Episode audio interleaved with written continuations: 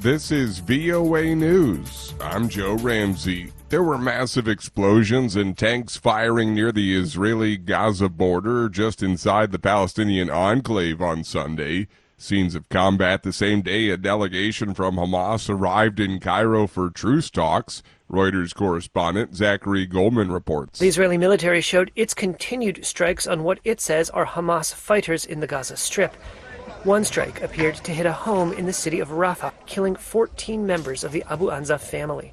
Among the dead were Rania Abu Anza's husband and infant twins born amid the war. She asked, What was their fault? What did a baby like this do? According to Gaza health officials, more than 30,000 Palestinians have been killed and more than 70,000 wounded since Israel began its offensive five months ago. Most of the 2.3 million residents have been displaced. Reuters correspondent Zachary Goldman Hamas is a U.S. designated terrorist group Israel's chief military spokesperson, Rear Admiral Daniel Hagari, said on Sunday it concluded an initial review after more than 100 people were killed in the Gaza Strip while seeking aid. Our initial review has confirmed that no strike was carried out by the IDF towards the aid convoy. The majority of Palestinians were killed or injured as a result of the stampede. Gaza's health ministry raised the death toll from Thursday's violence to 118 after two more bodies were recovered on Saturday.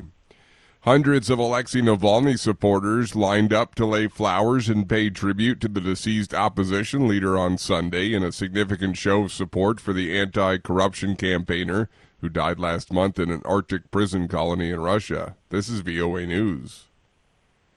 Germany admits to leaked details of a military meeting outlining future munitions and battle plans for Ukraine. Russia calls Germany its age old rival that is, again, its sworn enemy. VOA's Arash Arabasadi has the story.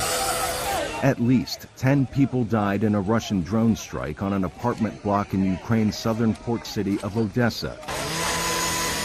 Rescuers raced to cut concrete, combing for casualties trapped in the rubble. Ukraine, heavily reliant on Western powers to sustain its war effort, has long asked for weapons with greater range to strike Russian targets from afar. And so, when news broke late last week of German plans to equip Ukraine with the Taurus cruise missile capable of flying about twice as far as missiles supplied by Britain and France, Russian officials were quick to blame the West for its ongoing invasion of Ukraine. Arash Arabasadi, VOA News. As Mexico prepares for its largest elections in history, experts are concerned they could also be the bloodiest ever. AP correspondent Rika Ann Garcia reports. Organized crime is once again preying on local candidates across the country where cartels dominate. Two mayoral hopefuls in the town of Maravatío were not so fortunate and were killed by gunmen within hours of each other. Federal authorities provide security details to national candidates, while those running for local posts are left completely exposed and are conscious of the optics of having a security bubble. I'm Rika Ann Garcia.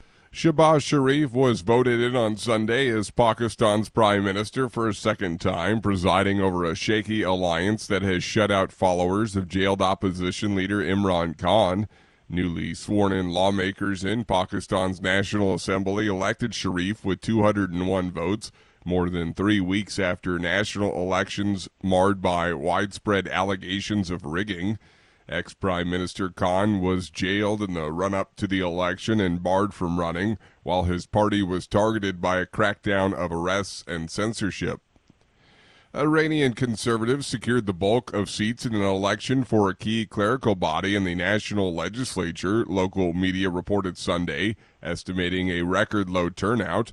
Authorities were still counting ballots two days after Friday's vote for members of parliament and for the Assembly of Experts, which selects the Islamic Republic's supreme leader. The vote was the first since protests broke out over the September 2022 death of Mahsa Amini a 22 year old Iranian Kurd who had been arrested for allegedly violating the strict dress code for women.